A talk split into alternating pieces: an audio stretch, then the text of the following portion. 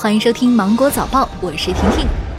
日前，教育部印发指导意见，面向全国高校免费开放全部优质在线课程和虚拟仿真实验教学资源。截至二月二号，教育部组织了二十二个在线课程平台，制定了多样化在线教学解决方案。免费开放包括一千二百九十一门国家精品在线开放课程和四百零一门国家虚拟仿真实验课程在内的在线课程二点四万余门，覆盖了本科十二个学科门类，专科高职。十八个专业大类。商务部监测，十一家主要电商平台生活必需品供需日趋平稳，粮食销量连续三天回落，鸡蛋、猪肉、瓶装水、牛奶、方便面、火腿肠、蔬菜、食用油等八种商品销量分别比前一日有所增长，大部分生活必需品库存较为充足。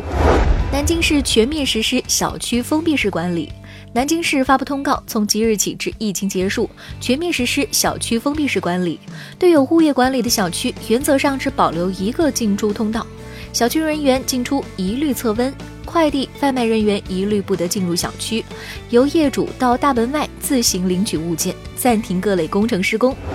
一男子武汉返乡，却谎称菲律宾回来吃宴席，疑似感染多人。近日，福建省晋江市英林镇通报了一起新型冠状病毒感染的肺炎疫情，疑似感染多人。一男子明知自己来自武汉，却谎称来自菲律宾，未按规定进行居家隔离，还频繁外出活动。男子一月二十一号参加民俗游路活动，二十二号参加民俗宴请活动，密切接触十桌就餐人员。目前，男子已被警方拘留，正在进行调查，具体受影响人数还在排查之中。全国首例提前复工老板被拘留五天。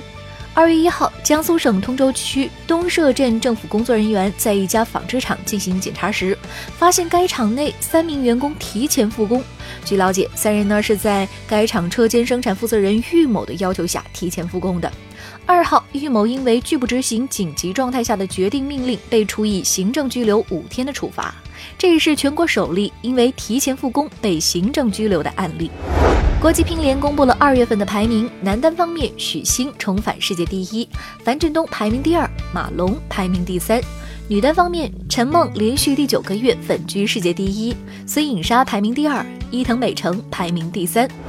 头发多久洗一次最科学呢？宅在家的这几天，很多人都懒得洗头发了。皮肤科专家建议，油性发质者可以每天洗一次，出油不严重的，一周洗两到三次就可以了。即使天天洗，也不需要每次都用洗发水、护发素，可以视情况隔天用清水冲洗，既能够清除头皮上的污渍，又不会加重油脂分泌。来说说，有多久没洗头、化妆、拍照了呢？